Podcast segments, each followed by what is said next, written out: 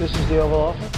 Hey, focus on the field. Focus on the game. Focus on the game. Somebody said, you know, this is uh, the greatest home court advantage that, that you could have, uh, have in this office. Hey, we need to step the f- up, man. So that's the Oval Office.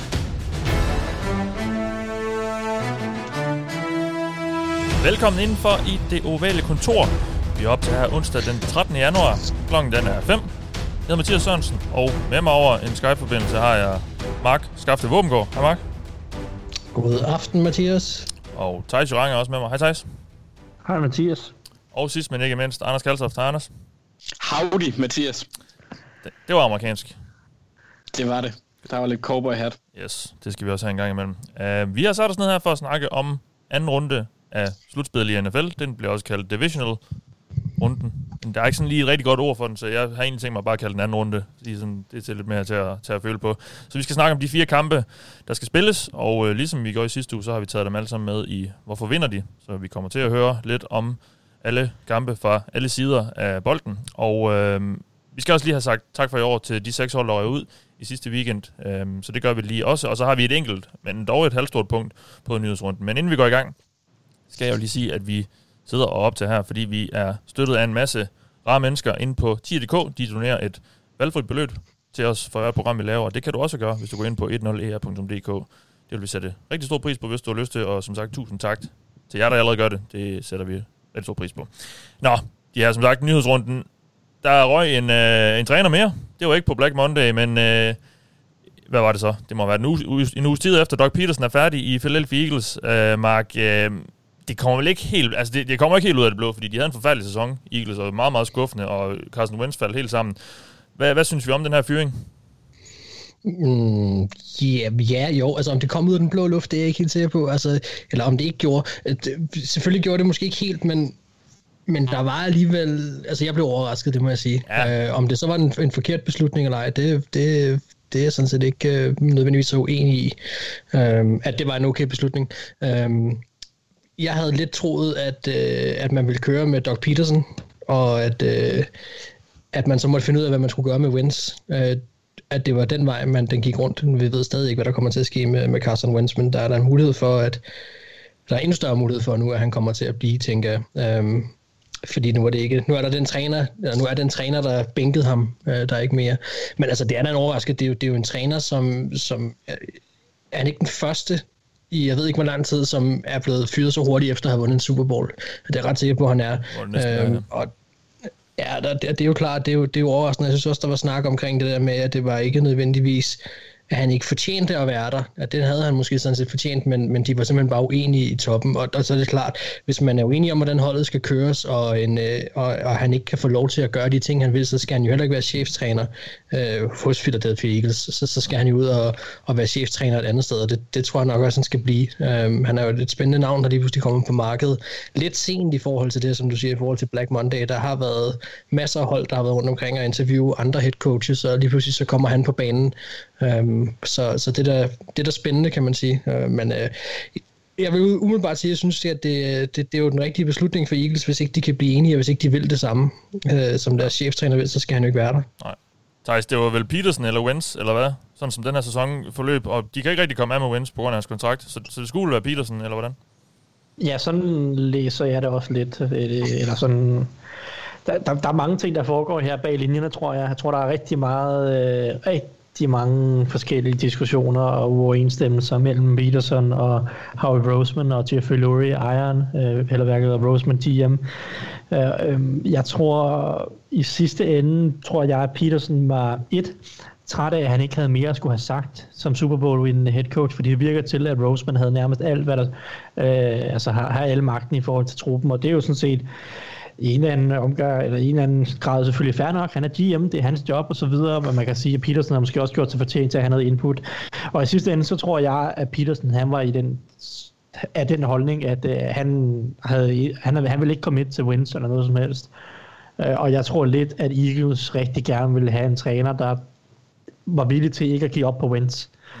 Uh, der er ikke nogen, der garanterer, at Wentz bliver en god quarterback, og det tror jeg heller ikke, at Eagles uh, har illusioner om, eller uh, nødvendigvis uh, forventer, men de vil gerne have en head coach, tror jeg, der ikke har givet op Wentz, og vil give ham chancen for at prøve at vende tilbage. Og der kan man sige, at det virker til, at Peterson og Wentz's forhold var uh, kørt ud over en afgift uh, rimelig, rimelig voldsomt. Uh, så det er sådan lidt, jeg tror bare, at der var lidt som Mark også indikerer, sådan, der var lidt for meget clinch på de indre linjer af alle mulige forskellige årsager. Jeg ved ikke, om man kan pege på nogen, der har øh, siddet med mest af skylden, men det virker simpelthen bare til, at, at der var noget uenstemmelse i forhold til, hvordan holdet skulle ledes, og hvordan holdet skulle ledes fremadrettet, netop i hele det her store spil mellem Laurie og Roseman, Peterson, og så det her øh, rod af et quarterback-rum, som den mm. nye træner skal ind overtage.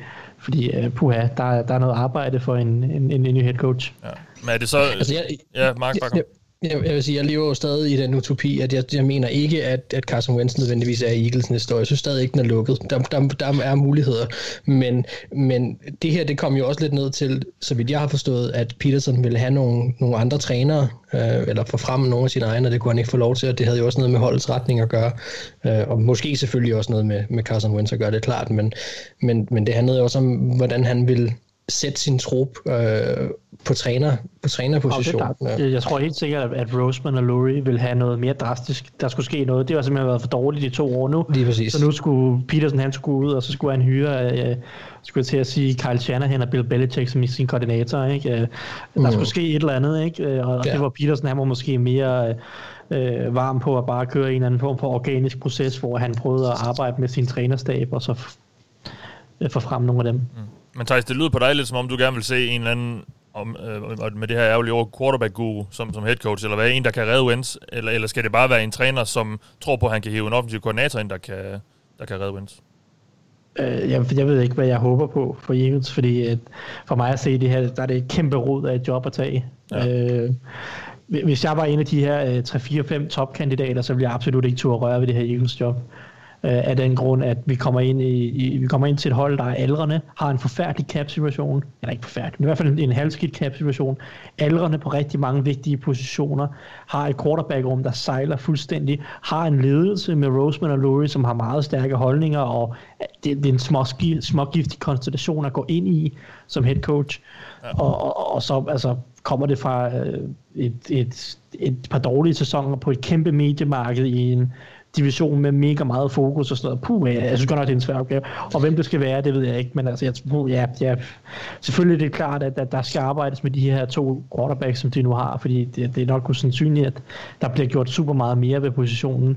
Så det er klart, at det, det bør jo nok stå højt på listen, men altså, ja, jeg ved ikke, hvad man, hvad man skal kigge efter. Man skal nok bare kigge efter det bedste, man kan få, fordi jeg synes ikke, det er et job, der er ret appellerende for, for nogen som helst overhovedet. Nej. En, en lille note. Ja, jeg, jeg, jeg blev en lille smule, øh, jeg, jeg blev sådan lidt kontrær og var sådan lidt, jeg synes, jeg synes godt nok også, at Harry Roseman, han havde fortjent at, at få hammeren her, hvis det var Peterson også skulle, fordi der er også meget synes jeg, man kan godt være ret kritisk over for nogle af de ting, som, og den situation, som Eagles er, er endt i nu. Øhm, han, han var jo klart med til at, at bygge det hold, der, der kom til dem i Super Bowl, men det var Peterson jo bestemt også træneren til det. Øh, men, men de har draftet rigtig dårligt, synes jeg, øh, under, under Harry Roseman. Det, det er ikke blevet til særlig mange All-Pro-spillere. Jeg tror, det er Carson Wentz nærmest, der er den eneste. Øh, vi skal, det, det er de her aldrende spillere, som har været der i lang tid. Jeg synes ikke, de har traded voldsomt godt heller. Jeg synes ikke, at der har været nok fremtidssikring på det her hold, og det har også noget med Harry Roseman at gøre. Det har været meget all-in de sidste ja. år. Efter, Hvad for noget? Det, det har været meget all-in, synes jeg, den måde, de har ageret på. Øh Altså fordi man har set, de har haft, og vi har også rost deres rosters de sidste par år, og sagt, de, de ligner et hold, der Helt godt sikkert. kan nå langt. Fordi det, på papiret har det set rigtig spændende ud, og de har hentet nogle af de her sådan nogle veteraner ind på nogle korte aftaler, øh, for ligesom virkelig at stakke op på nogle positioner. Men der manglede de jo, det det, jeg mener. Der synes jeg, de har glemt fremtidssikringen ja. lidt. Altså, det er, jo den, det er jo den situation, vi så står i nu.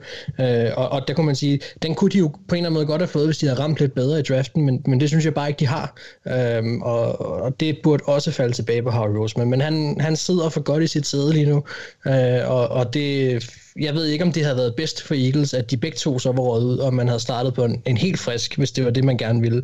Nu bliver det sådan lidt halvt om halvt, hvor det stadig er Harry Rosemans linje, og så en, en cheftræner, der nok skal, skal spille efter den fløjte, og ja. så må man så se, hvad der sker ved det. Ja. Anders, har du noget tilføjet til situationen i Philadelphia? I, I, ikke rigtigt.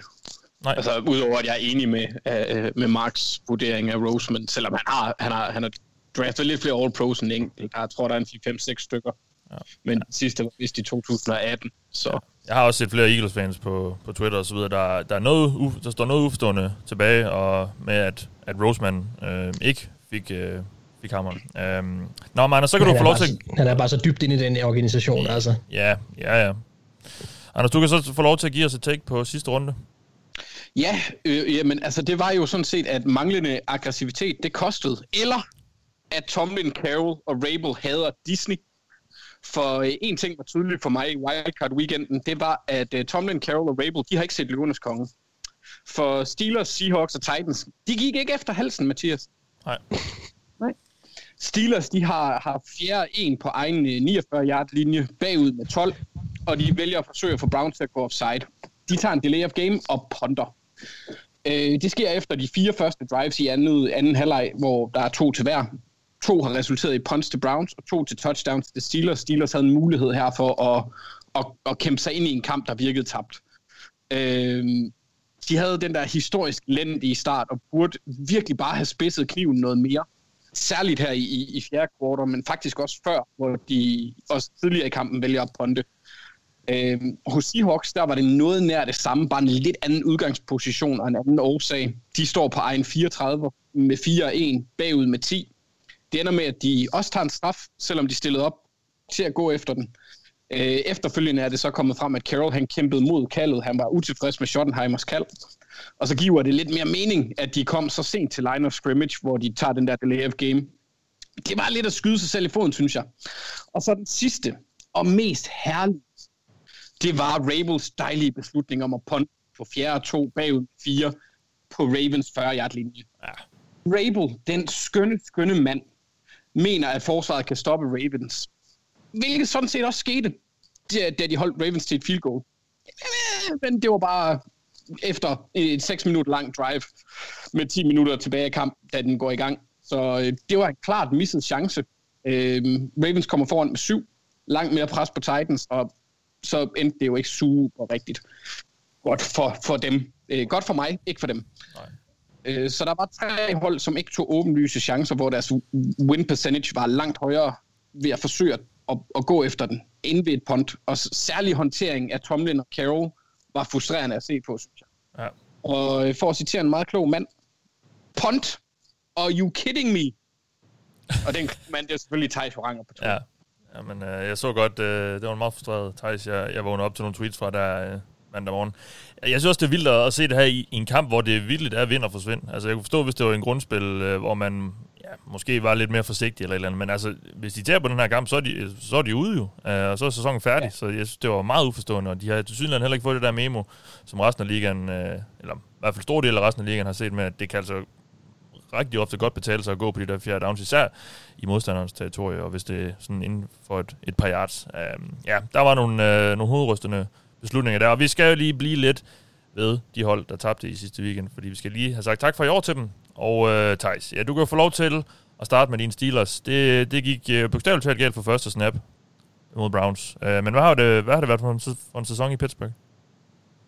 Ja, det har været en speciel sæson. ja meget speciel sæson. Uh, som resultatmæssigt jo startede godt. Så resultatmæssigt sluttede meget dårligt. Ja, de glemte hvordan man spiller fodbold. Ja, i en anden grad kan man sige. Men jeg vil faktisk sige, at i, sådan, i forhold til, sådan, hvis man tager det big picture på, så er det jo faktisk endnu en sæson med mere af det samme, synes jeg. Uh, de er et hold med en hel del talent, som ikke rigtig bliver forløst mod de rigtig gode hold, fordi trænerstaben er, er, er for old school, uh, eller ikke dygtige nok, bare generelt. Øh, jeg har jo, jeg sagde det også i offseason, jeg har efterhånden sagt det nogle gange. Jeg synes jo, der er to, to trænertyper, der, vinder, der, der, der kan vinde Super Bowls i det NFL-landskab, vi ligger i lige nu.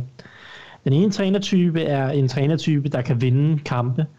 Øh, fordi altså, hvis man skal vinde Super Bowl, så skal du lede efter en eller anden edge, ikke? Øh, som, som, du kan, som du kan vinde på i forhold til andre hold.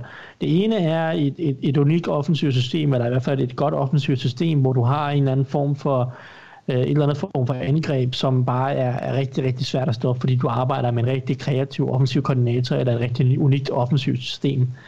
Øh, det er jo så de her Shanahan, øh, nu har vi snakket Packers i år, vi har snakket McVay, og vi har snakket, øh, altså nogle af de her typer angreb, som vi også har set gå i Super Bowl, øh, Andy Reid og Chiefs og sådan noget, ikke? Det er jo mange af de hold, som har været i Super Bowl de sidste 4-5 år. Det er den ene type af trænere, som kan vinde øh, en Super Bowl, synes jeg.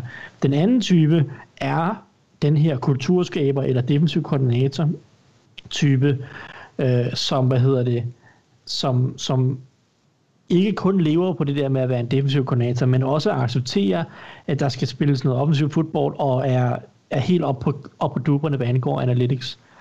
Øh, jeg, jeg tror ikke, jeg synes ikke, at du kan vinde ved at være en old school defensiv øh, hard nose football offensiv, eller hvad hedder det, safe træner, hvis du ikke er villig til at være øh, foran på tendenserne i forhold til analytics og, og, og øh, angreb. Og der kan man sige, at der synes jeg, at Tomlin falder i den kategori. Jeg har snakket før om det med Mike Zimmer, jeg snakker om det med Pete Carroll.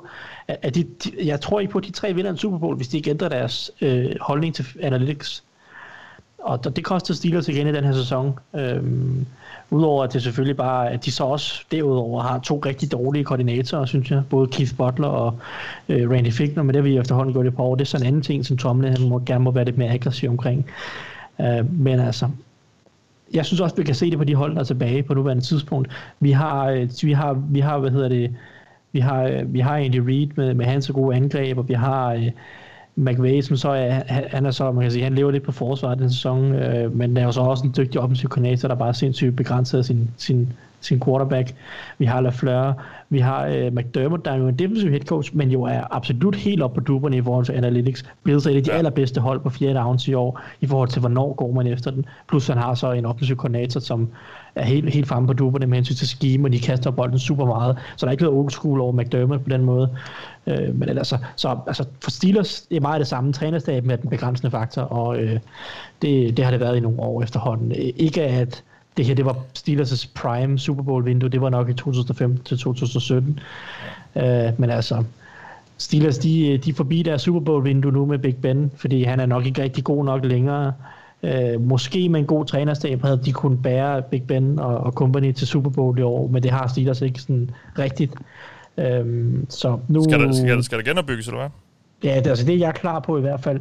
Altså Steelers lige nu står til at miste øh, den her liste af navne er enten free agents eller, har, øh, eller kan gå på pension. Ben Roethlisberger, Marquise Pouncey, Alejandro Villanueva, Vince Williams, Mike, Mike Hilton, Joe Hayden, Steven Nelson, Bud Dupree, Vince McDonald, Eric Ebron, Juju Smith-Schuster, Cameron Sutton, Tyson og James Conner. Der er virkelig, virkelig, virkelig mange spillere, som enten kan blive cuttet, stopper karrieren måske, eller er free agents i forvejen. Øh, for mig at se, der er det det rigtige tidspunkt at begynde at tænke på, på et rebuild.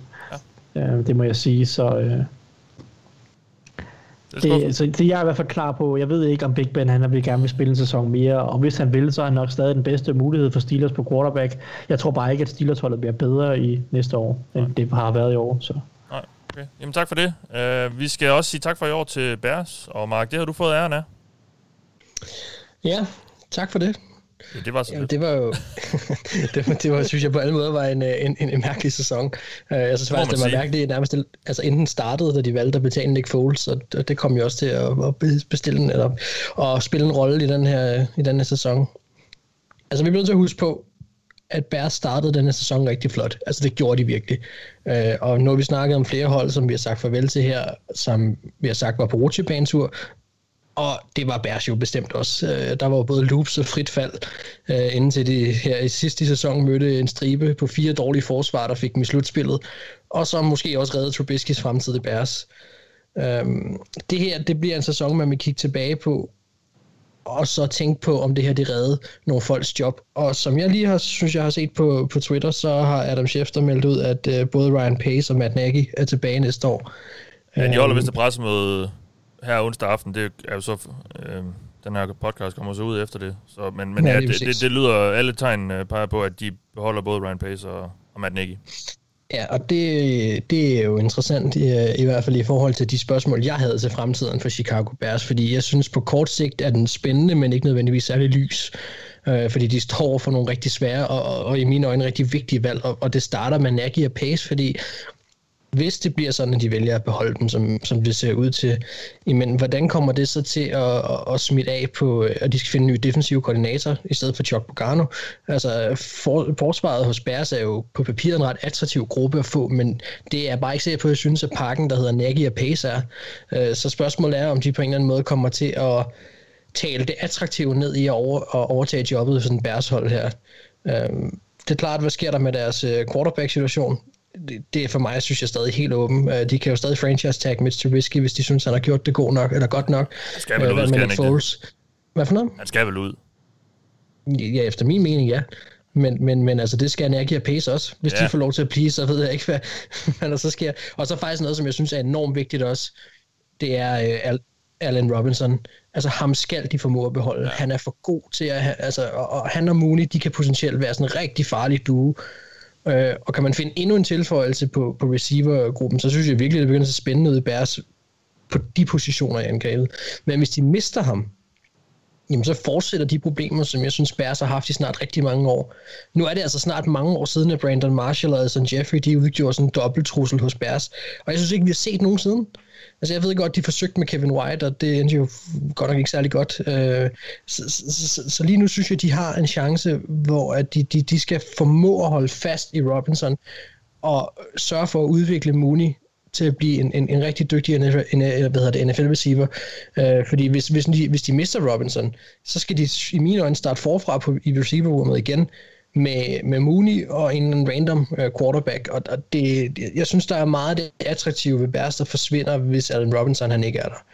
Og så skal de kigge på deres o-line, de skal gøre noget ved deres tackles. Um, man kan sige, for mig er der så stod og faldt alt det her med, hvad vil der ske med Pace og Nagy, det kender vi muligvis svaret på nu. Uh, jeg tror, det starter en dominoeffekt, og det har det gjort ligegyldigt, om de var forsvundet eller ej. Uh, jeg tror bare, at man som Bears-fan skulle have håbet på, at de to de var røget ud, fordi så, så var der potentiale for at få noget, noget frisk luft ind, og det, ja. det synes jeg, de har brug for. Og også for at holde Bears som et attraktivt hold i fremtiden, fordi de har jo nogle gode spillere, og de har et, et godt forsvar, øhm, men, men det er bare ikke, altså det, jeg, jeg stoler ikke en dyt på dem på angrebet. Nej, nu kan jeg lige se et citat her fra Bears øh, formand George McCaskey, åbenbart har sagt, at øh, det er meget tydeligt, at vi har brug for bedre øh, produktion fra quarterback-positionen. for at være, ja, det er jo for, rigtigt, kan man sige. For at få succes. Så det lyder som om, at der er noget på vej, og, og igen, Trubisky's kontrakt udløber også, så jeg kan ikke, jeg, jeg, vil ikke, jeg kan ikke se, at de skulle beholde ham, og hvad, så skal de til at give ham mange penge, og det, så vil det jo blive korsfæstet af samtlige fans. Så, øh. Altså, jeg, jeg tror ikke, at et, et tag vil være realistisk, fordi der skal jo også være et marked for ham uden. Altså ja, udenfor. Det, ja. og, og, og jeg kunne godt se dem give ham sådan en, en etårig, toårig kontrakt til 10 millioner ja. om året. Ja, det kan godt være. Nå, Mark, øh, var det alt for Bærs? Det var alt for Bærs. Så skal vi høre lidt om uh, Titans, Anders, der jo for ja. første gang siden 2015 ikke gik 9 7. Ja, Men uh, alligevel nåede de så ikke lige så langt, som de gjorde sidste sæson. Så hvad, hvad har det været for et år? Jamen, altså lige på det punkt har det jo været, øh, været positivt. De kom endelig ud af 9 og 7 møllen. Øhm, så altså, de startede godt. Øh, de gik 5-0, og så var det sådan lidt mere svingende i midten, men, men særligt de sidste to kampe lagde jeg mærke til, altså øh, før slutspillet. Der viste de lidt sværhed. Øh, de blev kørt over af Packers, og så spillede de kun lige op mod Texans. Øh, men overall, der var Titans et, et godt offensivt hold med et meget dårligt forsvar. De har en hamrende effektiv quarterback, og Tannehill han spillede på et rigtig højt niveau i store dele af sæsonen. Men de er også et hold, der så sig lidt blindt på løbet, lidt for ofte. Øh, jeg kan egentlig godt lidt forstå det, når man har Henry, og han har spillet, som han har. Han havde jo 200 eller 2000 yards i år. Så er det fristende. Øh, men de lider lidt af samme sygdom som Ravens, og det er de problemer, når de ikke kan løbe den. Øh, fordi de bliver ved med at prøve, selvom det ikke lykkes. Og det er bare ikke en god kombination, når ens forsvar er tvivlsomt. Øh, så nu skal de så have løftet forsvaret og udnævnt en defensive coordinator, synes jeg også, de burde være på sin plads, selvom jeg, jeg kan ikke huske, han hedder Bowen, tror jeg. Ham, der har været outside linebacker coach, det er egentlig ham, der har haft de største ansvar på det område.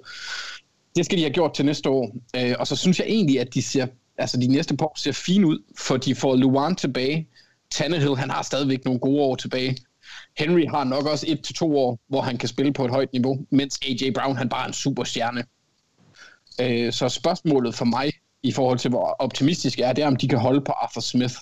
For, for mister de ham, så er jeg lidt mere usikker på, øh, hvor, hvor, hvor, Ja. ja. ja, deres offensiv koordinator, som er et meget hot navn lige for tiden. Mm. Ja. Øh, men de bør kæmpe med i toppen af AFC South, og måske også AFC generelt, for selvom jeg synes, at, at Mike Rabel, han er lidt af en douchebag som træner, så er han en god head coach. Altså, det, det kan man ikke komme udenom. Så på den måde, så tror jeg egentlig, at, at Titans har det fint. Ja, de, det ser ud til at være på vej i den rigtige retning. Um, Ja, det synes jeg også at komme væk fra det der... Øh, øh, hvad hedder han? Jeff Fisher spøgelse, der har været der lige siden han stoppede nærmest. Ja. Hvor de enten har været middelmodige eller dårlige. Det virker til, at de er ved at få, få bygget et, et interessant mandskab op. og mens du snakker, Anders, så kom den der bekræftelse for Bears på, at Matt Nagy og, og Ryan Pace de bliver. Så det bliver et år mere med dem. Um, Thijs, du, uh, vi skal høre fra dig igen, og fordi du skal sige tak for i år til uh, Washington Football Team, Yes. som vi jo alle havde forventet ville nå i ja. slutspillet. Ja, de vandt af divisionen. Det var fremragende. Det, havde vi, det sad vi helt sikkert og sagde inden sæsonen. Ja. Øh, hvor jeg tror, vi delte, vi delte den her op i to, øh, to kategorier. Der var Eagles og Cowboys, og så var der øh, bunden af NFC. Øh, men det viste sig så at være forkert, fordi Washington og Giants øh, endte øverst i den division. Så ja, nok om det. Øh, kongen af NFC Least, kan man jo kalde Washington, og det var jo en god sæson langt hen ad vejen for dem her. Det, altså, Washington havde bare meget mangelfuld roster, og det var jo øh, Ron Riveras job, at han skulle ind og overtage og bygge noget op. Og jeg synes, at vi snakkede om det inden sæsonen, Rivera skal nok komme ind og bygge en god kultur. Hvor lang tid så lige rækker her til at starte med, det var vi lidt i tvivl om, men han skal nok komme ind og vise, at han kan få det her hold til at kæmpe lidt, og han kan sætte det i en eller anden form for retning og sådan noget. Og det synes jeg også, han gjorde. Og det gik jo så måske også hurtigere på forsvaret, end man kunne have forventet. Det er klart, der var noget talent på den defensive linje, men jeg synes, han fik secondary og linebacker-gruppen, øh, safety-position, fik han mere ud af, end, end jeg havde forventet. Øh, især nogle af, af de, de, de, defensive backs øh, var jeg imponeret over. Jeg, jeg elsker at se Cameron Curl spille deres øh, rookie safety ud af Arkansas. Øh, det, han var et fedt bekendtskab som deres strong safety. Jeg håber, han får lov til at starte næste år, selvom Landon Collins kommer tilbage. Fordi ærligt talt, så kunne jeg ikke se forskel på de to niveauer. Og ærligt talt, synes jeg nærmest også, at Cameron Curl var en bedre spiller end Collins var, inden han skadede Så, Øh, men uanset hvad, det her forsvar øh, var rigtig godt. Og det er en rigtig god byggesten for, for fremtiden. Og, og Riveras øh, projekt og, og kultur har fået et rigtig godt øh, boost til at starte med. Så skal der jo selvfølgelig fikse en hel masse på, på angrebet, og der er også nogle ting i, i front office, og så skal de jo have et navn og alt muligt, så der skal nok, der, det er et længerevarende projekt i forhold til at få Washington på et eller andet øh, sådan rigtig stablet op, men, men nu kan de starte med at kigge på angrebet, fordi der, der mangler meget talent rundt omkring den offensive linje, mangler måske et par spillere, receivergruppen mangler nogle alternativer til McLaurin, og så har de jo ikke nogen quarterback rigtigt, altså, jeg ved Taylor ikke, om de har tænkt sig, hvad? Ja, der Taylor Heineke. Ja, men det kan godt være, at de vil satse på ham. Øh, det er måske også bare lidt usikkert efter en slutspilskamp, og bare give ham øh, kørende, øh, hvad hedder det, nøglerne til køretøjet. Men Jeg, jeg synes, da jeg har set overskrifter med, at han svarede og så videre, baseret på den ene kamp, han har spillet. Øh, og Ja. det siger jo også lidt Og om, om den hype-mølle, der meget hurtigt kan komme på benene i NFL. ja, og, og siger måske også lidt om, hvor, hvor, hvor ringe deres alternativer er Ja. ja. øh, i Washington.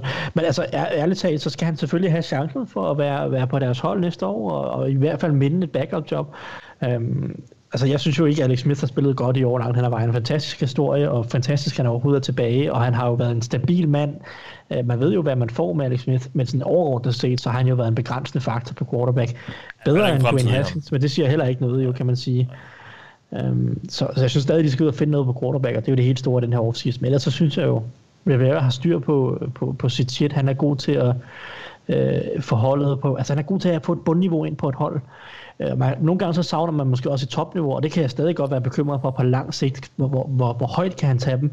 Men lige nu, i den situation, Washington har været i de sidste mange år, og har- var det i, i løbet af 2020 med, øh, jeg ved ikke, den ene skandale efter den anden nærmest, øh, så synes jeg, at Rivera er den helt perfekte mand til at komme ind og bare fortsætte her og arbejde med den her trup og den her organisation og det her hold de næste to-tre år og bare få noget stabilitet ind og så forhåbentlig øh, også løfte dem langsomt øh, på angrebet, så de også kan vinde mere af de her syv kampe, som de vandt. Så det kan godt være, at de vandt divisionen. Det er jo stadig et undermiddlet NFL-hold langt hen ad vejen.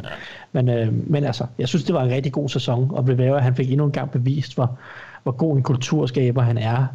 Øh, og så må de se, om de kan finde en quarterback i årsseason, fordi det er der nok brug for. Godt, tak for det. Vi skal øh, høre om Indianapolis Colts, Mark. Ja, det er jo historien om et hold, der kunne fungere godt i grundspillet, men så desværre ikke havde nok at skyde med i slutspillet, og det er jo lidt et problem, fordi jeg synes med den her sæson, der var der lagt op til store drømme på Coles. Øh, vi har jo netop set, at Costanzo left tackle har, har valgt at stoppe karrieren. Ellers, han blev ellers forlænget her i offseason. Uh, om man hæver Rivers ind til sådan en sidste omgang i Manesien her med Frank White uh, øh, ved roret. Og, og det var også tæt på mod Bills. Det var det, de havde chancen. De var bare ikke effektive nok. Øhm, og jeg synes måske, det opsummerer meget godt deres sæson. Altså, de havde flere gode chancer, men når de skulle være effektive nok, altså når det galt, så, så, så, så skræntede det lidt. Øhm, de, de, overall er de jo et ret godt hold, øh, og jeg synes også, de skal roses for at have lavet, synes jeg, en af de bedste handler i år, øh, da de hævde Forrest Buckner ind i 40, øh, fra 49ers. Altså, det, det roste en sæson, og det, det gør jeg bestemt også efter. Og det blev også en sæson for Colts, hvor vi så nogle opblomstringer hos Jonathan Taylor lidt senere på sæsonen men det kom. Uh, Julian Blackman og, og specielt Grover Stewart, som, som var en force på linjen, så så der var en masse ting, som, som, som fungerede rigtig godt for Coles, men jeg tror ikke, at der var nogen af os... Jeg kan bare huske, at vi holdt off-season øh, program, hvor vi skulle snakke om, hvad det, hvad det kunne blive til. Der, der er jeg næsten sikker på, at vi valgte Colts til at vinde divisionen, men vi alle sammen havde dem til at tabe første kamp i slutspillet. Og det er bare lidt den fornemmelse, man har haft, synes jeg, med Colts hele vejen igennem, og også måske lidt den måde, de har spillet på. Jeg blev lidt overrasket over, hvor stor en chance de faktisk havde mod Bills, da, da fumblen der til sidst kom, som de desværre ikke fik fat i, men, men, men altså, det, ja, de overall et, et, et, et, har jo været, har været et godt hold, som, som har, har klaret sig fint i, i grundspillet, øh, men, som, men som nu øh, står over for nogle ret store spørgsmål. Øh, fordi jeg tror stadigvæk, de har Super Bowl-drømme omkring næste år. Mm. Øh, men altså, Matt Eberflus, deres defensive koordinator, han, han er ved at blive interviewet som head coach andre steder. Han er nok væk. Øh, til gengæld så har de en masse penge at lege med i free agency, og de kan resign spillere, selvom de i mine øjne sagtens kunne tåle, at der var et par af de der rutinerede kræfter, de, de lød gå, og så prøvede at få noget frisk blod ind. Øhm, og så til sidst, så er der jo Philip Rivers. Altså, kommer han tilbage et år mere, eller trækker Chris Ballard en, en ny kanin op af hatten og, og hiver en anden veteran ind. Og der tænker jeg, at det kunne være, altså det, det, det jeg synes, der er interessant ved Colson her, det er, de har noget at rykke med til det her free agency. Øhm, de har nogle penge at rykke med. Jeg synes også, de har et attraktivt hold at, at tilbyde. Så kan de lokke en Matthew Stafford til for eksempel til Coles, eller er det her James Winston skal starte sin karriere om, eller som jeg også lidt har tænkt, er det her Carson Wentz får chancen igen sammen ja. med, med Frank Reich. Ikke? Altså, der er nogle ting, der, som, som, som gør, at Coles fremtid et eller andet sted er ret spændende, men man trækker trådet tilbage til der, da Andrew Luck øh, stoppede. Det, det er blevet kørt fuldstændig skud og moder siden da, fordi de var, der var lagt alt i stilling til, at nu skulle de køre med Luck. Alt kørte, holdet var godt han forsvinder, så bliver det et år med Jacoby Brissett, så bliver det et år, med, hvor man igen lapper med, med Philip Rivers, og skal man så ud og lappe igen i næste år, fordi det, det, er, jo, det er jo lidt det, man er ude i, at, at, at det er, de havde holdet, der var godt nok til, hvis de havde haft Andrew Luck i, i de her år, så havde de jo kunne have lavet potentielle Super Run, Bowl run sikkert. Uh, men, men så det er, sådan, det er lidt specielt med det her Coles hold, synes jeg, fordi de, de, de er et godt hold, de mangler bare quarterbacken til at tage dem der resten af vejen. Ja. Det gør de ikke i Seattle, Anders. Ja, det ved jeg nu ikke. Nå, okay. Nej, ja. altså, øh, de, de Seahawks sæson, den kan deles op i to, more, more or less. Ja. De startede som lyn og torden på angrebet, mens forsvaret var forfærdeligt i den periode. Russell Wilson, han kastede for 300 yards i fire af de første seks kampe, og 288 i en af de andre øh, to. Pete Carroll, han lavede det største, øh, ja, det ved jeg ikke, han, han, han, han bildte os ting ind, Mathias, og jeg er ikke helt tilfreds med det. For han fik os til at tro, at han nu også var kommet ind i det moderne NFL. Ja. Med, med, med angrebet der i starten af sæsonen. Men efter uge 9 mod Bills, der faldt det fra hinanden. Rams, de gav manuskriptet til de andre hold om, hvordan man stopper Seahawks i luften. Øh, spiller two deep safety, så altså lukker ned for det dybe kast, så er det et meget begrænset angreb. Øh, Russell han nåede kun over 100, 250 yards en gang efter uge 9, øh, mens han øh, kastede for under 200 yards tre gange. Og så selvom forsvaret de blev lidt bedre, så matchede det ikke angrebets fald. Så jeg vil betegne sæsonen som skuffende, fordi Carroll endnu en gang viste sin stedighed. Og så synes jeg også, at fremtiden den er svær at spå om, fordi de har Russell Wilson, der er en god quarterback, selvom han her den sidste del af sæsonen, der spillede han ikke forfærdeligt godt. Men det skræmmer mig lidt, at de fyrer Brian Schottenheimer, eller ikke, ikke lader hans kontrakt løbe ud, fordi han løb den for lidt øjensynligt. Øh, altså, ja. de var ikke, øh, ligesom Mark han, han sagde med Eagles og Jeffrey Lurie og Doug Peterson, så var de ikke enige i filosofien. Og Pete Carroll, han har været ude og sige nogle ting, der sådan, og man tænker, han vil gerne løbe bolden endnu mere nu. Ja. Det synes jeg bare, han sagde sidste offseason.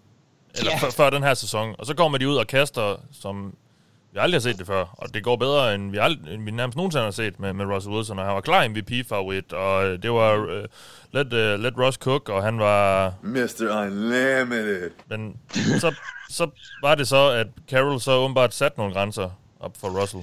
Um, det lyder som ja. om, han har tænkt sig at blive ved, men jeg ved ikke, hvor meget man skal tro på det. Fordi jeg synes jo, som sagt, han sagde det samme det, det, det er nok meget sandt. Det kunne også godt være, hvis man, altså hvis jeg, jeg som Seahawks, hvis jeg var Seahawks-fan, så ville jeg jo håbe på, at de finder en, eller hyrer en offensiv koordinator, der, der måske kan tilføje lidt mere til kastangrebet, også i forhold til, fordi vi har bare set, når de tager det dybe skud væk, så er det et meget, meget øh, middelmodigt angreb. Øhm, og DK Metcalf, han kan, altså, hold kan holde styr på ham, altså, hvis du har en spiller, der er god nok.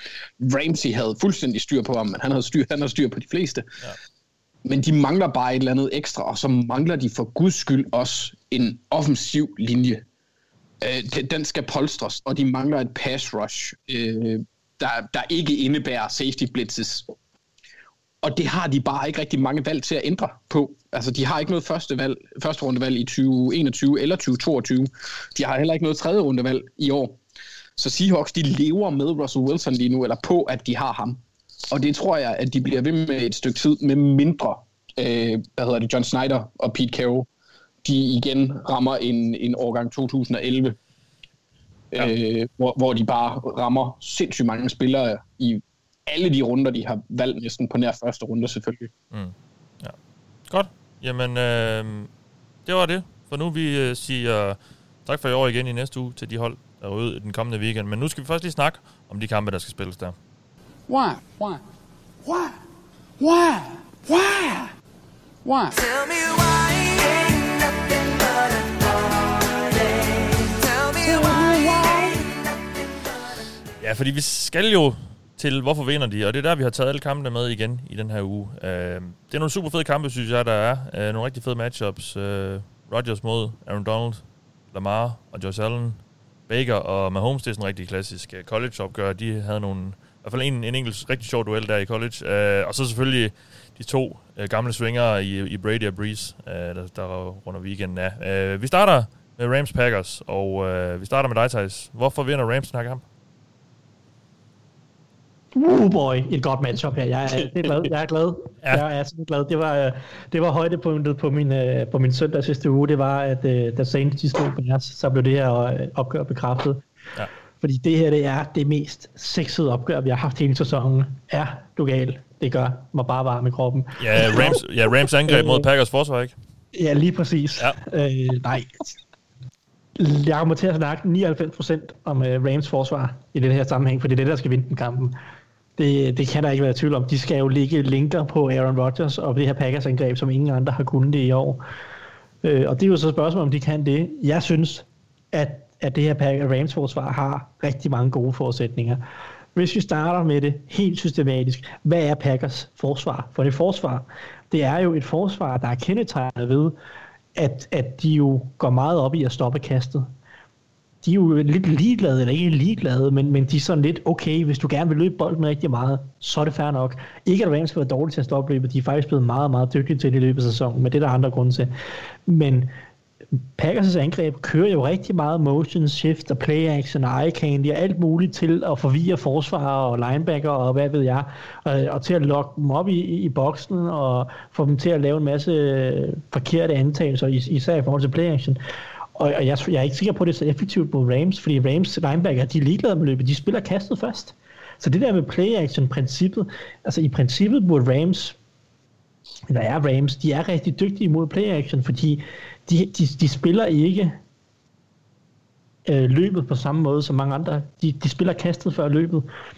Øh, så vil jeg jo sige, at, at det der så også er interessant ved, ved, ved Rams, udover at de netop er så dygtige til at spille coverage, og de er super dygtige til at disguise deres coverages, og køre en masse forskellige typer af coverages, hvilket jeg tror bliver meget vigtigt mod Rodgers, fordi du skal ud og forvirre dem her en lille smule. Hvis de får en, en, en idé om, hvad du vil gøre, så virker LeFleur og Rodgers så dygtige til, øh, eller så dygtige, at de, at de kan rive et hver forsvar over. Men Rams er så uforudsigelige.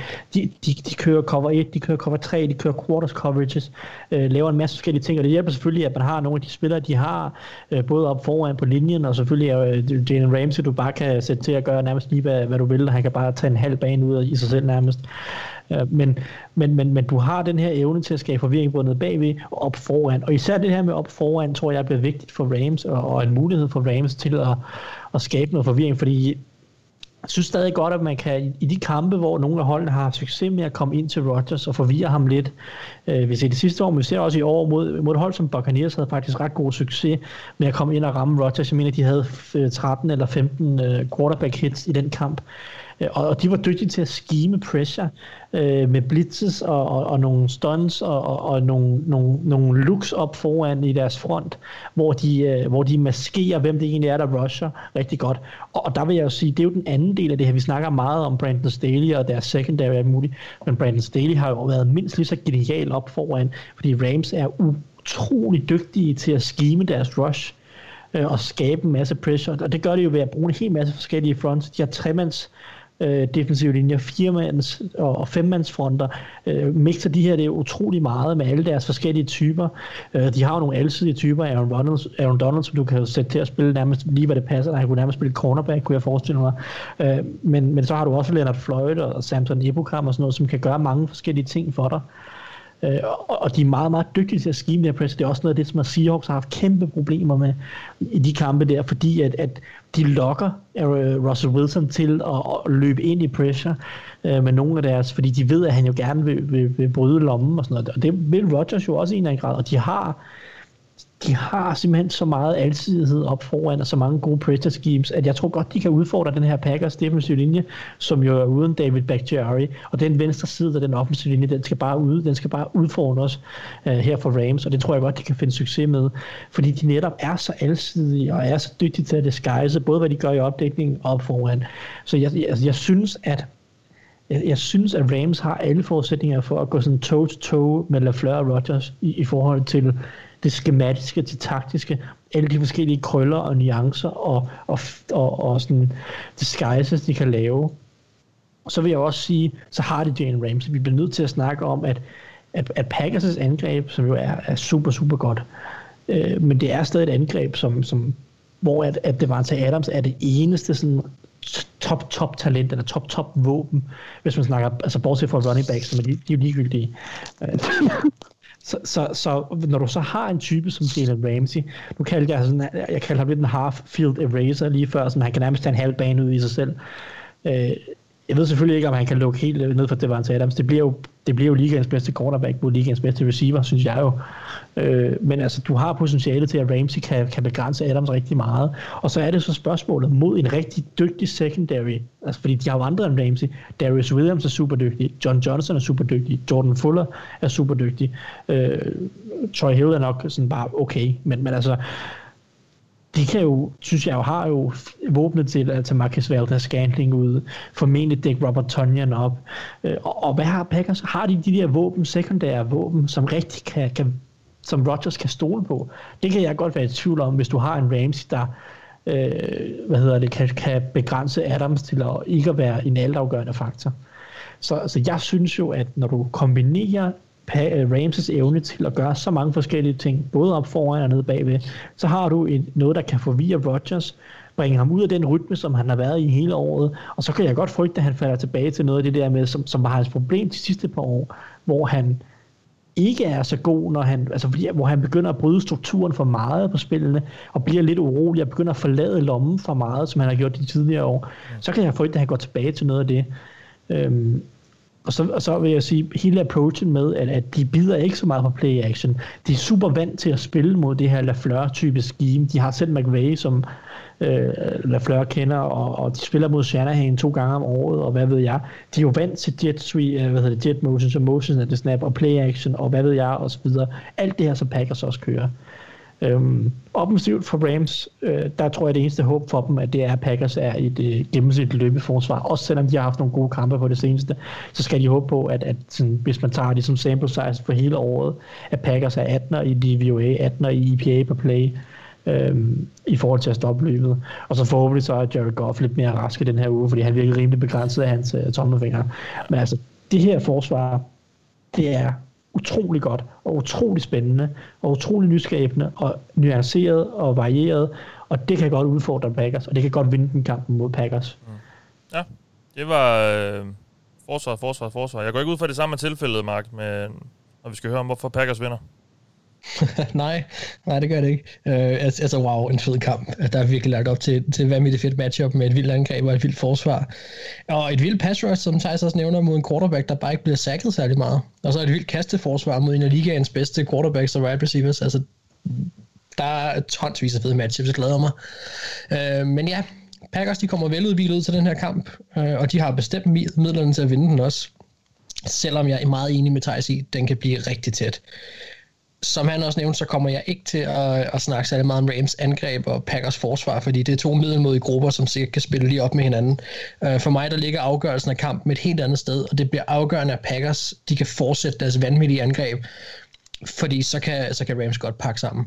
Øh, og derfor vil jeg gerne fokusere på, hvordan at, eller hvorfor at Packers angreb kommer til at vinde den her kamp for dem. Kigger vi på Rams klare styrke, jamen, så er det deres forsvar, og specielt deres evne til at lægge pres på modstanderen. De sækkede Russell Wilson fem gange i sidste kamp, men det var jo så også tredje gang i år, at de gjorde det. Altså, det er jo ikke noget nyt mod Seahawks, øh, som de tidligere har bevist, de har ret godt styr på. Og nu gælder det altså Aaron Rodgers og nogle helt andre tal. Øh, Rodgers han er sækket 21 gange i år, det andet mindst i ligaen og der er flere årsager til det. Altså hans offensive linje i år har været virkelig god. Han læser modstanderne godt, og så er han, som Thijs også var inde på, et system, øh, som har været med til at give ham den her mulige MVP-sæson. Altså når Packers liner op, så ser vi en masse pre-snap motion, og det er Matt LaFleur, som så Thijs også siger, nok har kigget til Shanahan og McVay. Øh, fordi i 2018 under Mike McCarthy, der brugte øh, Green Bay pre-snap motion på 30,2% af deres snaps. Det var tredje laveste i ligaen på det tidspunkt. I uge 7 i år, der brugte de det på 59,1%, og det var det sjette mest det er en stor forandring, øh, og jeg røg ned et lille smule i et hul omkring effektiviteten af at benytte de her pre-snap motions, fordi der er belæg for, at det forbedrer et angreb markant. Og man bruger blandt andet de her pre-snap motions til at, at forsvaret skal afsløre deres intention, eller man skal forvirre dem, eller man skal tvinge dem til at tage en hurtig beslutning, som kan være afgørende for sådan et eventuelt broken coverage, eller man kan logge en DB til at, at, at kigge væk fra sit gap øhm, og skabe en løbebane, for eksempel, som Thijs også var inde på. Men sidste år, der lavede ESPN en artikel, der konkluderede, at kastespil over hele ligaen, hvor man medregner sacks og quarterback scrambles, så kan man tilføje 0,08 expected points added øh, mere til spil, hvor at der var en spiller i motion ved snappet, end hvis der ikke var bevægelse inden. Den artikel differentierede sig imellem øh, motion, hvor spilleren var set inden snap, øh, eller om der var bevægelse ved snap. Øh, fordi i den artikel kunne de så ikke finde belæg for, at hvis, hvis at der var belæg, og spilleren, eller hvis spilleren var set, så gjorde det ikke den store forskel. det hele lå ligesom i bevægelsen i, at der var det under snappet. men i år, der var der en fyr, der hed Josh Hermsmeyer, som lavede en artikel baseret på den, og ligesom viderebygget og, og tilføjet af i år, der ser det ud til, altså baseret på spillet i år i NFL, der ser det ud som om, at alt movement øh, før snap giver mening. Og ifølge ham, så kunne et hold gennemsnitligt øh, tilføje 0,22 EPA per, plads, per pass play, øh, når, man, når der bliver sat motion på inden et spil starter. og det er 0,09 bedre end kastespil, hvor der ikke er pre-snap motion. Og, og der kan man sige, jamen, hvad er det så, der er med til at gøre det effektivt? Og det er nogle af de ting, som vi var inde på, øh, eller som vi lige var inde på kort, det er det der med, at man kan forvirre forsvaret, man kan lokke dem øh, til at vise deres intention. Og der har jeg et ret godt eksempel, øh, fordi jeg vil lige tage fat i et citat, som Bears safety Tayshaun Gibson havde, øh, han gav til NBC Chicago efter u 13 lavet til Packers. Der sagde han, at hvis man gik tilbage og så film på den kamp, så ville man se, at Packers angreb agerede, som om de vidste præcis, hvad Bears ville hele den kamp. De havde justeringer og svar på alt, Bears sendte efter dem. Og det har altså ikke kun været mod Bears. Ifølge øh, Next Gen Stats, så har Rodgers kun kastet det, der kan beskrives som tight window throws øh, på lidt under 13 procent og sammenligner man det øh, med hans succes i kastespillet, jamen, så må det vidne om, at det her Lafleur laver, det skaber chancer for Rodgers, men det skaber helt åbne wide receivers. Så de her pre-motion snaps, play action, som det affødes af, bootlegs, som vi heller ikke må glemme, og at Rodgers han slipper bolden hurtigere, end han har gjort de sidste fem år. Det er altså noget af det, der gør Packers angreb så vanvittigt giftigt, og det bliver afgørende, hvis man skal slå Rams forsvar. Mm. Packers har i år gået på den på fjerde kort på cirka, jeg mener, nu skal I se, jo, 86,7 procent af tiden har de gået på den på fjerde kort og de bruger en eller anden form for pre-snap motion på lidt over 50%, og LaFleur han bringer, bruger play-action enormt meget.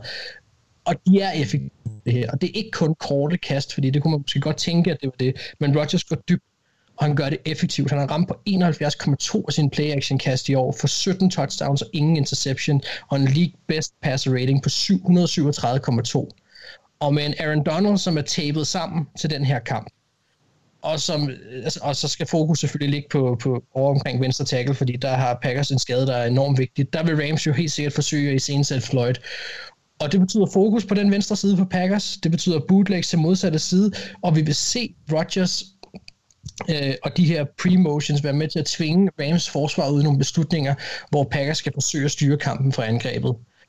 Og så skal vi ikke glemme, alt hvad Packers det gør i kastespillet. Og så kan du så sige, om de er noget værd eller ej, men Aaron, Rodgers, eller Aaron Jones har været så effektiv i år, fordi vi blandt andet har set nogle af de her ting, som LaFleurs øh, angreb gør. Vi har set nogle af de her pre-motion snaps, som har haft indflydelse på, at modstanderens defen, uh, defensive backs, som har ansvaret for at tage et gap eller containment til løbet, de, de har været ude af positioner, de har skabt nogle huller, som har gjort, at han er blevet en 1000 yard rusher i år, og også har gjort en stor øh, andel i, at, at det her, øh, hvad hedder det, Packers angreb har været varmt på alle cylindre. Altså det har ikke kun været kastangrebet. Og skal vi lige hurtigt nævne Adams og Ramsey, og med al respekt til DK Metcalf, så er han ikke Davante Adams. Og, og det betyder ikke, at det ikke bliver en tæt kamp mellem Ramsey og Adams. Jeg er meget enig i, at de er de to bedste på hver deres positioner. Øh, men jeg nægter at tro på, at Adams bare kan blive taget ud af den her kamp. Altså, så, så god synes jeg ikke, at der er nogen cornerback i ligaen, der er. Øh, og så det, vi kommer ikke til at se i den her kamp, at Davante Adams bliver taget fuldstændig ud. Øh, alle andre hold gennem hele den sæson har jo også vidst, at der var en til Adams var omdrejningspunktet for, for Packers angreb, men det har jo ikke stoppet ham i at være voldsomt dominerende, øh, så jeg kan ikke se, hvorfor det skulle blive ændret nu. Altså han og Aaron Rodgers, de er begge to for gode til at blive taget fuldstændig ud. Og så vil jeg ikke sideskrive Robert Tonyan. Han har så selv haft øh, 11 touchdowns i år, og har faktisk også været, synes jeg, en vigtig del af det her angreb, som, som, som har, øh, hvad kan man sige, når der har været taget fokus andre steder hen, så har han trådt op og, og været, været vigtig for Rodgers, specielt i red zone. Og det er altså bare et Packers angreb, som har sat point på tavlen i år. De fører ligaen med, i gennemsnit med 31,8 point per kamp. Så Packers de vinder den her kamp, fordi de slår Rams forsvar. De, de, de går ind, og så ser de øh, løven lige i øjnene, og så tager de, så tager de havde han sagt, tyren ved hornene, og så tager de fat i det, som er er det, som Rams er allerbedst til, og så slår de dem, hvor de er bedst. Tyren ved hornene. Altså, de er oppe imod ja. hold, der viddeligt har horn. Altså, eller... Ja, men det er rigtigt men, men så tager de geden ved hornene. Ja, okay, godt. Og så altså, går de det, efter, det, det lyder bare ikke særlig fedt. Eller, eller hvad det er, ikke Anders? Jeg synes, de tager geden hornene. Så skal de gå efter, det, gå efter struben eller halsen, ikke? Jo, jo, og, og sørge for, at det, det er Jared og ikke Jan, der dukker op. Men jeg kan også godt lide geden med hornene, Mathias. Det synes jeg er et fedt udtryk. Ja. Plejer man ikke at hive geden i skægget? Men det er måske det, de gør så. Jeg vil ikke altså, vide, hvad... så skægget af geden. Jeg vil ikke vide, hvad du gør ved de geder. Okay. Uh, der er der åbnet den bog. Ja, godt nok. Jamen, lad os skynde os videre så, fordi vi skal snakke om Ravens Bills nu. Og Anders, i sidste uge fik du ikke lov til at snakke om dine Ravens, men det gør du nu. Så hvorfor vinder ja. de over Buffalo Bills? Ja, men altså, øh, Ravens, de vinder, fordi de på angrebet har, og det her, jeg, jeg, jeg, jeg Thijs, han kommer til at sige, oh, på angrebet har de et dominerende løbeangreb. Det, det bliver... Det er sandt. Ja, ja, ja, men det fokus på løbet, det kan vi jo som sagt ikke så godt lide. Vi kan godt lide det, når, når man gør det godt. Altså, ja, Ravens' win condition er der altid et fokus på løbet. Det er det, de gør bedst. Ja, men det er også det, der er typisk. Det er bare de færreste hold, der har en Lamar Jackson til at ja. løbe bolden.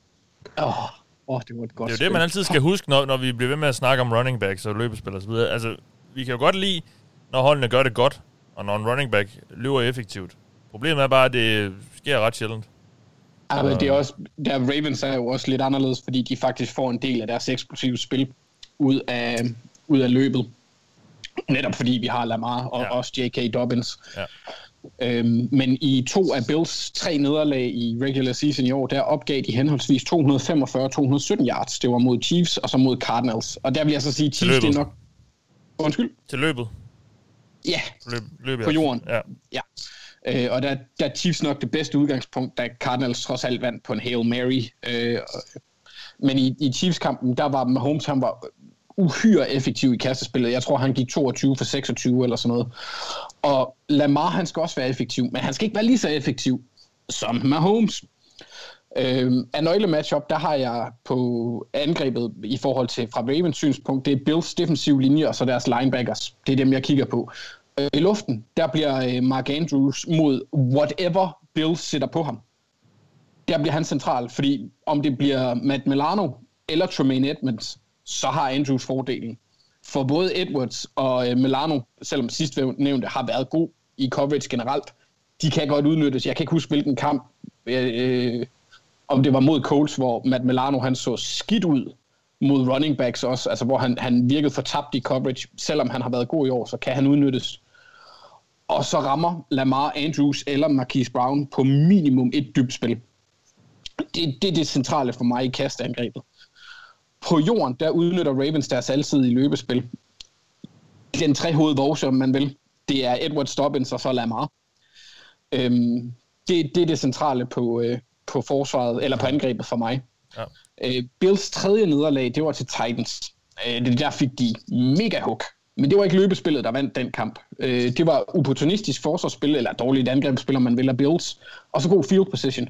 Bills de lavede tre turnovers i den kamp, og øh, Titans scorede touchdown efterfølgende på dem alle sammen.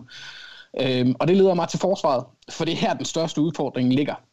Bills, de er gode. De har våben galore. Stefan Dix har været et monster i år. Han fører ligaen i reception yards. Han bliver en udfordring. Men der, der er jeg sådan lidt...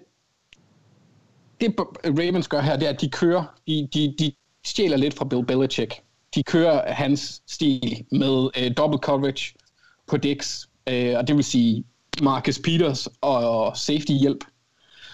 Mens Humphrey han kommer til at dække slotten, og så er det hammerne vigtigt, at Jimmy Smith han er tilbage helt, fordi han kan tage sig af Gabriel Davis på ydersiden. Og det gør, at Ravens de vinder nok matchups i luften til, at, at de kan forsage et par stops. Samtidig så forsager Ravens en til to turnovers, hvor Allen han har haft en tendens til at fumble. Han har tabt fem i år. Øh, fumblede flere gange, men han har tabt fem. Vi så det også mod Colts, øh, at det er til at slå bolden ud af, ud af hænderne på ham. Og der tror jeg, um, Calais Campbell eller Matthew, Matthew Judon, de, de får fingrene på en bold, eller en af linebackerne på en blitz. Så Ravens de vinder, fordi de dominerer på jorden, flytter bolden med kast til Andrews og Brown, med et dybt skud, eller to krydret ind, og et forsvar, der hæmmer Dix nok, og tager bolden væk en, to, tre gange. Ja. Tak for det. Jeg er Thijs. Thijs, så får du uh, The Passion igen. Du skal snakke om, uh, hvorfor Buffalo Bills vinder. Det gør jeg med glæde. Jeg har tre punkter med, øh, som jeg mener taler for Bills. Øh, hvis vi starter med Bills angreb, det er trods alt deres største win condition, det er det, de har været bedst til hele året. Øh, så er der to ting, som jeg synes taler rigtig godt for Bills i det her matchup mod Ravens. Øh, Anders har allerede highlightet det her matchup mellem Ravens' gode cornerback-gruppe og Bills gode wide receiver-gruppe. Jeg synes ikke, den er fordelagtig, fordelagtig for Ravens. Jeg synes, Bills har flere våben, end Ravens kan cover. Øh, det kan godt være, at de så smider double coverage på Stefan Dix. Det er fint. Der er John Brown, der er Cole Beasley, du har der Gabriel Davis, du har fire navne på Bills, og jeg har ikke set det hold endnu i år, som har kunnet gå øh, der, som har kunnet følge med Bills, hvis de har kørt meget man coverage, som Ravens jo gerne vil. Ravens er et man coverage hold, de vil gerne køre meget man coverage. Og jeg synes, vi, er, vi har især set det mod Bills, hvordan de to kampe mod Bills, at Dolphins bare har reddet dem, og undskyld, de, omvendt, de to kampe ja. mod Dolphins, at Bills bare har reddet midt over øh, med de her wide receiver og Brian Davils rigtig, dygtig, rigtig god scheme, og jeg vil også sige, at Josh Allen er rigtig komfortabel mod de her øh, matchups, fordi han identificerer dem rimelig hurtigt og siger, okay, en mod en, der er noget, vi kan arbejde med her. Plus, der er så hele den her faktor, man kan løbe til man coverage osv. osv. Uh, som, altså, medmindre du arbejder ud fra, at Ravens går ind og ændrer lidt deres filosofi, og det er selvfølgelig fordi, at Ravens kan godt spille zone coverage, selvfølgelig kan de det. Men så kommer der nogle andre faktorer i spil, øh, fordi så bliver det lidt sværere at double coverage Stefan Dix, og, og, og, og Allen er blevet væsentligt bedre mod zone coverage i år, end han har været tidligere.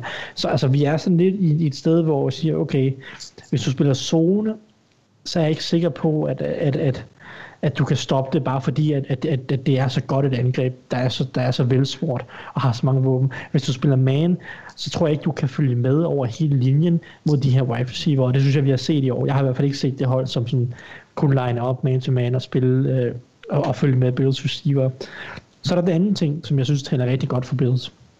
Det er, at Bills er jo ikke et løbeangreb. De løber ikke bolden ret godt, og de gør det ikke ret meget, og de er egentlig ret ligeglade med det. Øh, men de er derimod rigtig dygtige til at kaste bolden, og de kan rigtig godt lide til at kaste bolden, når de spreder det lidt ud. De kan godt lide at have mange receiver på banen på samme tid. Tre receiver på banen, fire receiver på banen øh, eller tre receiver, og så en tight end, der også godt kan flexes ud, fordi du tager en Dawson Knox-type, han er meget atletisk, kan du sagtens bruge som en halv receiver. De kan også godt lide at tage deres running backs, og så motion den ud i, i øh, som receiver, så du arbejder ud af et, et five wide med, med fem, fem mand ude øh, som receiver. Det, det, den her approach med at sprede det ud, hjælper alle til at, at, at læse forsvaret, og hjælper også rigtig meget mod blitzes, fordi når du spreder det ud på den måde, så er det nemmere at identificere blitzes, og det bliver sværere at blitz for forsvaret, fordi du kan ikke maskere det ved at stille en masse mand op til på line of scrimmage, fordi du bliver jo nægteligt nødt til at flytte en 5-6 mand ud i coverage allerede fra start af, fordi Bills allerede har deres våben derude til at starte med. Og det synes jeg har haft, det har haft rigtig stor succes, mod, øh, succes med mod nogle af de her hold, og blandt andet også mod Steelers, øh, som også godt kan lide at blitse rigtig meget, at, at, at det er ikke sjovt at blitse, når, når, når de bliver spredt ud på den måde. Jeg synes også, Ravens har haft problemer med det i kampe, også mod Steelers for eksempel, at det har altid været en approach de sidste par år, som Steelers har gået til mod Ravens ofte. Lad os sprede dem ud og sørge for, at de ikke kan maskere eller blitse så meget, fordi så kan vi, så, så kan vi nemmere øh, håndtere deres pressure schemes og, og give vores quarterbacks nogle, nogle måske lidt mere simple reads. Øhm, at tvinge måske mest af alt Ravens defensive linje til at vinde one-on-one. Og det ved jeg ikke helt, om jeg synes, Ravens defensive linje har gjort særlig godt i, i år, med, med, altså med Judon og Ngakwe og så videre. Øhm, defensivt, der vil jeg pege på et punkt for Bills, fordi Ravens er en unik mulighed, eller jeg ved, det, en, unik, en unik udfordring, nok vel mærket. Og det er altid sådan lidt, Bills løbeforsvar har ikke været super godt i år, sådan generelt set, men Ravens er bare noget helt unikt. Jeg er ikke sikker på, at man kan bruge traditionelle statistikker øh, til at vurdere, om et forsvar kan stoppe Ravens' løbeangreb. Øh, derimod vil jeg hellere pege på den kamp, de to hold havde indbyrdet sidste år, hvor at, øh, Ravens godt nok vinder øh, 24-17, som jeg husker det, men det var i høj grad i en kamp, hvor Josh Allen ikke rigtig gjorde noget som helst offensivt, og Bills ikke kunne noget offensivt. Han var 17 på 39, så... Præcis. Øh, så hvis man kigger på det defensivt, der synes jeg jo, Bills havde rigtig godt styr på Lamar Jackson og det her optionindgreb. Jeg er faktisk ikke sikker på, at der var et hold, der spillede, Bill, øh, ved, spillede Ravens bedre end Bills gjorde sidste år. De var rigtig disciplinerede, rigtig dygtige til at håndtere de her øh, motions øh, at the snap, som Ravens jo gør også meget, og, og hele Ravens' øh, løbeangreb og, og deres optionspil. Og det er klart, at Ravens' optionangreb er ikke præcis det samme som sidste år. De har tilført nye ting og gør det anderledes og er meget mere gap scheme, end de var øh, en sidste år, hvor de var meget mere zone og så videre og så videre. Men Bills virker bare som en så velcoachet enhed og så disciplineret enhed, øh, som sidste år har så godt styr på det optionangreb, at jeg frygter for Ravens vel at mærke, at de kan ikke bare, de kan ikke bare løbe Bills over. Det kan de bare ikke. Og når du så samtidig skal ud og score nogle point mod det her rigtig gode Bills-angreb, så tror jeg, det kommer til kort. Fordi Ravens' kasteangreb har i hvert fald ikke på noget som helst tidspunkt i år bevist, at de kan drive angrebet frem. Så de tre punkter for Bills, som jeg synes tæller for dem, det er, at deres wide receiver simpelthen er for gode til at gå op og spille man-to-man coverage, øh, som Ravens godt kan lide. Og det andet er, at de, de er rigtig dygtige til at sprede et forsvar ud, som, som gør det svært for Ravens at bruge mange af deres blitz, som de så godt kan lide. Og det tredje er så, at Bills virkede sidste år til at have rigtig, rigtig godt styr på det her option løbeangreb, som Ravens kommer med. Mm. Ja. Jamen, øh, vi tager den, øh, springer videre til den næste FC-kamp. Det er Browns Chiefs. Og Mark, øh, vi skal høre, hvorfor Browns vinder. Ja, kan sensationen fortsætte? Altså, det, det bliver sex med svært. Øh, men ja. øh, altså, der, deres forsvar kunne næsten ikke møde en værre modstander end Mahomes og Andy Reid, og det der vanvittige angreb, de sætter på banen. Uh, med udgangspunkt i sidste uges kamp, så var deres forsvar jo som dag og nat på samme tid. Altså fire interceptions, point scoret, men alligevel så tillader de Big Ben at kaste for 500 yards. Det, det er noget rod, altså. Og helt ærligt, så kan jeg ikke finde en favorabel matchup i kampen mellem Browns øh, forsvar og Chiefs angreb, som går Browns vej. Så er intet, der i mine øjne tyder på, at de har en chance for at stoppe med Holmes. Med mindre, at man tager alle deres tal for hele sæsonen, smider dem ned i skraldespanden og siger, det er slutspil, der har vi skabt 24 turnovers, og vi har vundet over Steelers. Altså, de, de skal på en eller anden måde have noget med for den her kamp øh, med deres forsvar, som kan bæres, hvad kan man sige, bæres videre. Um, og du vil jeg ikke sige momentum, fordi så kommer vi ind i en længere øh, diskussion, kan jeg forestille mig, om definitionen af det ord. Men de skal i hvert fald tage et eller andet med sig fra den kamp, som, som deres forsvar kan bruge til et eller andet, og så er det klart, så får de Denzel Ward tilbage og så videre forhåbentlig, så, der, er noget, der er noget der, som, som kan hjælpe dem lidt i hvert fald. Nå, jeg skulle lige have vejen, fordi det var den ikke så sjove del for Browns fans, men når vi begynder at snakke deres angreb, så synes jeg, det bliver bedre, og, øh, og det bliver meget lige med, hvad jeg sagde sidste uge, da jeg også snakkede for Browns. Um, Chop, Hunt og Stefanskis gameplan. Stefanski er tilbage, det er stort, det er godt, vi får ham tilbage på sidelinjen, og han får lov til at være med til en Browns øh, slutspilskamp. Øh, vi kommer til at se et Browns angreb, der kommer til at udnytte Chiefs forsvarets store svaghed, og det er deres evne til at stoppe løbet, og det er deres evne til at stoppe deres modstandere, når de kommer i red zone. Der er Chiefs lige nu det ringeste hold i NFL. Vi har tidligere i år set uh, Chiefs forsvar have problemer mod løbet, og det kan skabe problemer for holdet. Altså Browns kommer til at tage det her til et nyt niveau, og så give Chiefs et sjældent nederlag, blandt andet ved at styre kampen på jorden. Øh, det nytter dog ikke noget at bare tage tid af klokken og holde med Holmes på sidelinjen, hvis ikke det resulterer i point. Så kan det være ligegyldigt. Men jeg synes, der er muligheder for, at det her angreb øh, kan fungere, og Chiefs forsvar er bare slet ikke af samme kaliber som Steelers. Og ja, ja, så sidder der nogen derude og tænker, men var det ikke det samme problem, som Chiefs forsvar havde sidste år, der mødte de Derrick Henry og lavede nogle adjustments, og så stod de ham og Titans ud. Så vil jeg bare lige sige, ja, jo jo, det er rigtigt nok. Men det er altså et helt andet løbeangreb, de skal forsvare sig imod her. Chopper Hunt, det er to hovedet monster, der kan, der, kan, der kan det hele på angrebet. Altså, de kan være på banen samtidig, de kan være receivers, de kan være blokerende, de kan, de, de kan mange flere ting. Øhm, så jeg har langt større tiltro til det her. Det, vi har også et, et hold, som er bygget op over en, en noget mere øh, kreativ tanke til, hvordan man, man går til løbespillet i fodbold ved Browns, end, end der var med Titans. Uh, vi så i sidste uge, hvordan Chop var den store faktor i kastespillet, selvom det plejede at være Kareem Hunt. Uh, så det viser jo også lidt, at de to de kan bytte lidt rundt, og det kan jo også selvfølgelig være med til at forvirre forsvaret. Uh, vi så også, at Baker Mayfield spillede en flot kamp, men ikke mindst, så er det hans o der skal hyldes. Og uden deres o træner uden Joel Betonio, så lykkedes det dem at bryde Steelers imponerende streak med et sack per kamp i, jeg ved ikke hvor længe, 73-74 kampe, eller andet den stil. Det ved Thijs nok, gør du ikke? Hvor mange kampe var det? Uh, ikke specifikt, men det var oppe i den, øh, oppe i den du sidste gang Steelers ikke havde et tag, det var i slutspilskampen mod Jaguars i 2017-sæsonen. En anden fremragende kamp, som vi selvfølgelig husker med glæde jo. ja. ja, selvfølgelig. Stor glæde. Men, men, men Browns o de var dominerende i den her kamp, og i den her uge, der møder de altså et pass rush, der slet ikke er lige så farligt, men som samtidig godt kan lide at blitse. Og som jeg snakkede om i sidste uge, så er der altså forskel på Baker Mayfield under pres og bare ved blitz. Fordi han og hans o de håndterer altså blitzes godt. Og han kan involvere sin tight end, Austin Hooper, det så vi også i sidste uge, øh, sin running backs, hvis de begge to på banen til hver sin side. Og det er jo med hurtige kast, det er med screens, som vi også så Chop øh, lukke kampen på, og det er med play actions. Jeg synes, der er en masse favorable ting for Browns angreb i den her kamp. Så Browns har chancen for at lave sensationen igen på grund af deres angreb og så er deres forsvar for mig lidt et wildcard, der kan trække holdet i begge retninger. Altså, de, de, de må ride på en bølge af selvtillid, og så må vi se, hvad det kan gøre for dem i den her uge. Men, men det bliver Browns angreb, der skal gå ind og vinde kampen, og det kan godt blive en højt scorende tæt kamp, det her. Hvorfor så ikke Browns? Ja, tak for det, Mark. Vi skal høre fra dig, Anders, og... Øh Ja, du har fået Kansas City Chiefs, som jo øh, træder ind i, i slutspillet for første gang nu her, efter at have siddet over. Ja, det har jeg. Jeg troede, der kom noget efter det. Det var derfor, jeg var så stille. Nej, jeg havde ikke med at sige. Øh, nej, men, men, altså Chiefs, de vinder, fordi øh, jeg har... Nu sagde jeg, han havde seks på, tre punkter. Jeg har seks.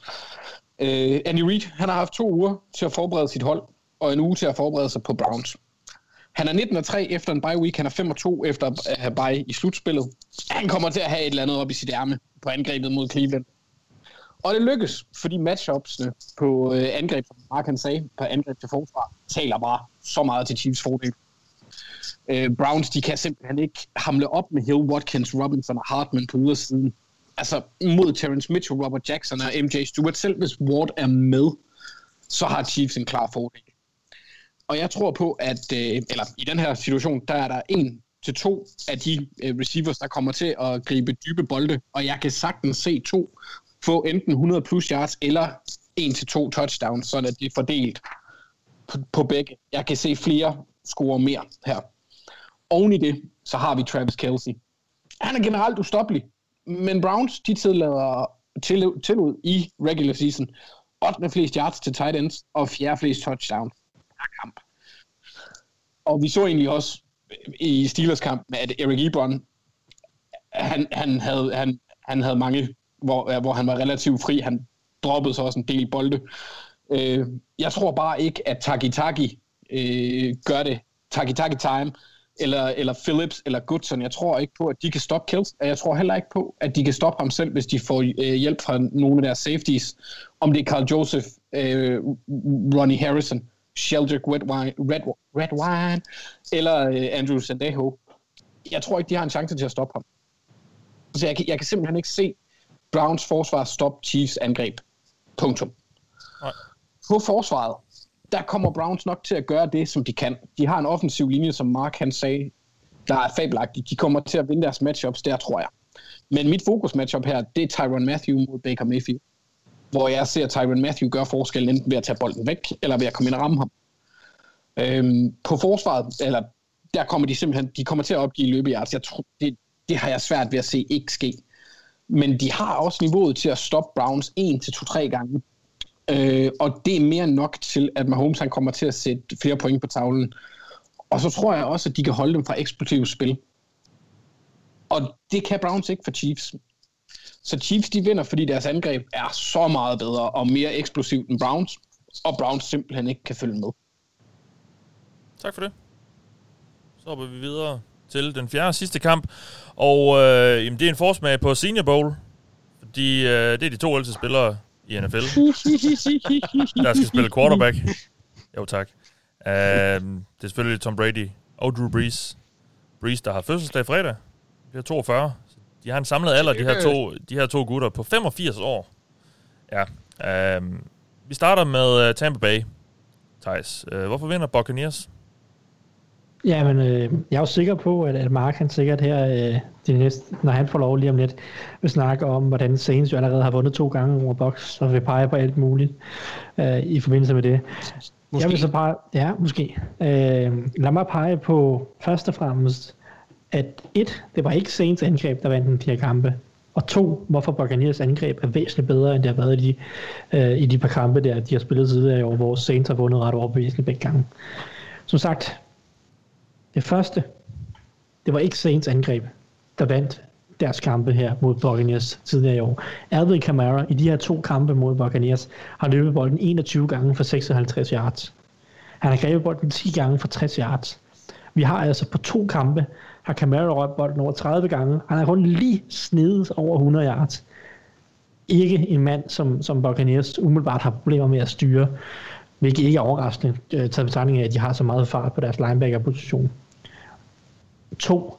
Kigger vi på Drew Brees over de her kampe, så har han snittet 6,9 yards per attempt og 6,6 yards per, per attempt.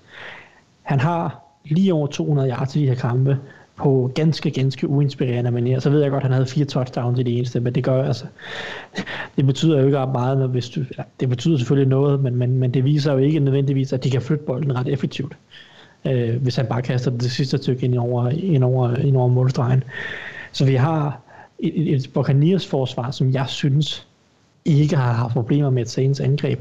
Jeg ved heller ikke, hvor jeg, om, om jeg synes, Saints wide receiver eller deres offensive våben som helhed er gode nok til at udstille nogle af de problemer, som Buccaneers har på deres forsvar. Fordi så, gode, så mange gode wide receiver har de ikke, synes jeg.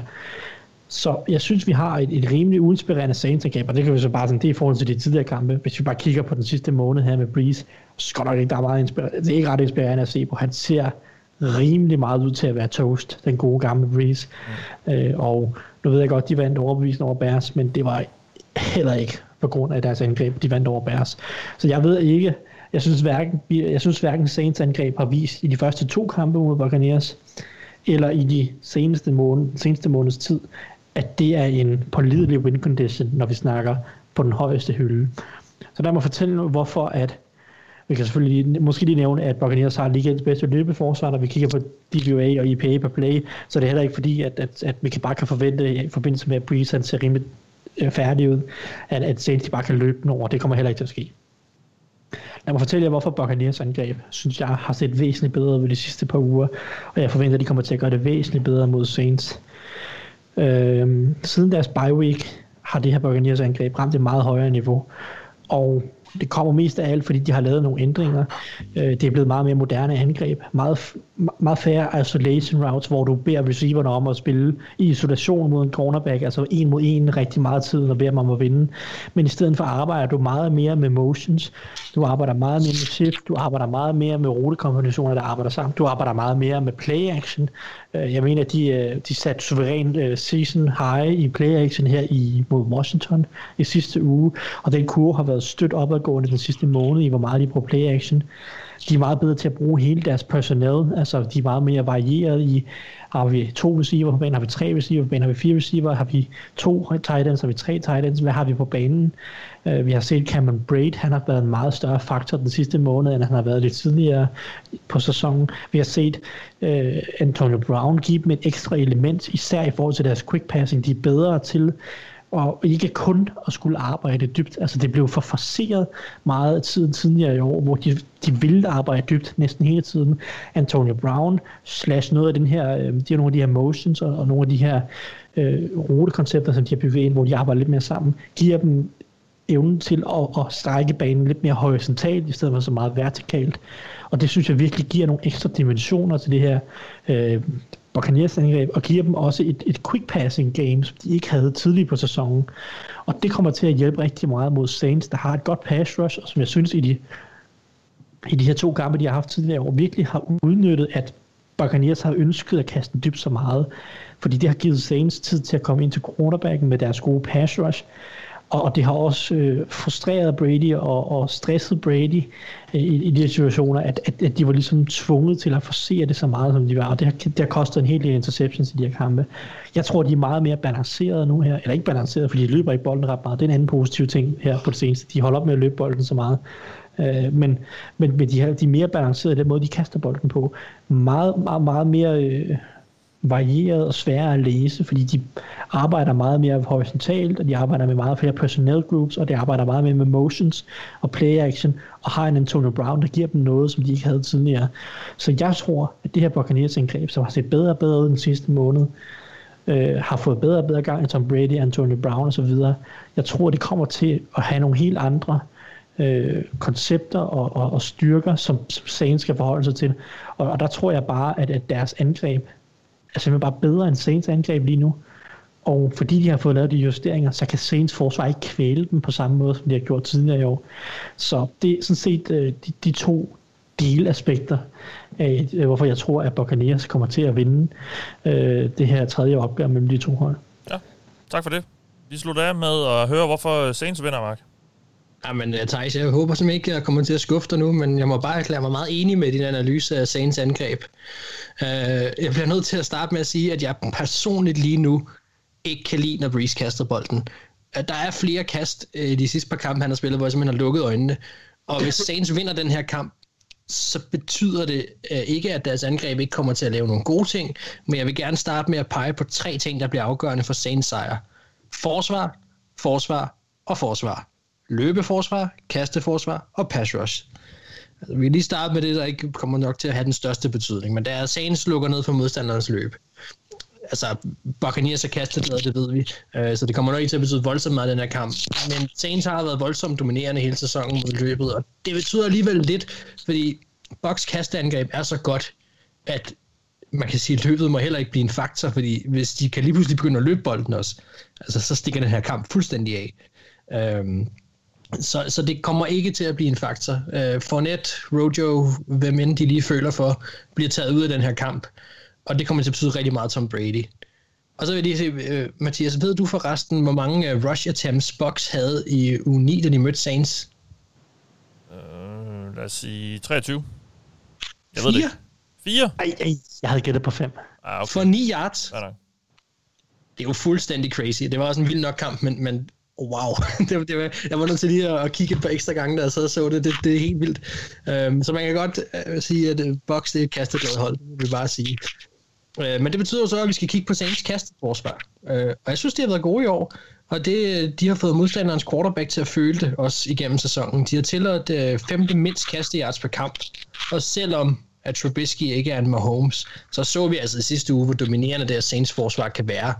Øhm, man kigger på, på grades, sådan når man sidder inde på PFF og kigger på grades over sæsonen for Brady og hans individuelle præstationer, så er der bare én kamp, der springer ud, og det er kampen i juni mod Saints. Der er sådan en fin lille rød øh, lampe, der lyser ud foran, hvor alt det andet ser nogenlunde lysegrønt ud. Og det var hans ubetinget ringeste kamp i år, og der spillede Saints pass rush en stor del. Og og det kommer de også til at gøre i den her kamp, fordi Saints pass rush, altså det var ikke meget, vi så dem i sidste uge, men de har været gode i år. Virkelig gode. Og det tror jeg også, jeg fik snakket om i sidste uge, da jeg snakkede, øh, snakkede Saints. Øh, da Thijs fik den utaknemmelige, øh, hvad hedder det, da Thijs fik den utaknemmelige opgave at skulle forsøge at pege på, hvordan Washington kunne slå boks, så pegede han jo også på, hvordan slår man Brady, og jamen, der er pass rush en stor faktor, det har det altid været. Kan man få ramme på Brady, så har man en chance, og det har Saints i den her kamp da de mødtes i juni, der var Ali Marpet fra, øh, på bokseren var ude, og hans erstatning Joe Hague, han blev slagtet.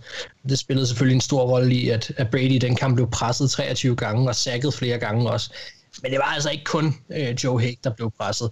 Øh, Trey Hendrickson, som har virkelig haft en undervurderet god sæson for, for Saints, han havde en fest mod Smith, og, og derudover så så vi, hvad der sker med Brady under pres. øh, pres. Han kastede tre interceptions, og det var ikke bare tre interceptions, de var øh, horrible. Altså, det var, det var virkelig, virkelig nogle dårlige beslutninger, der blev taget i desperation.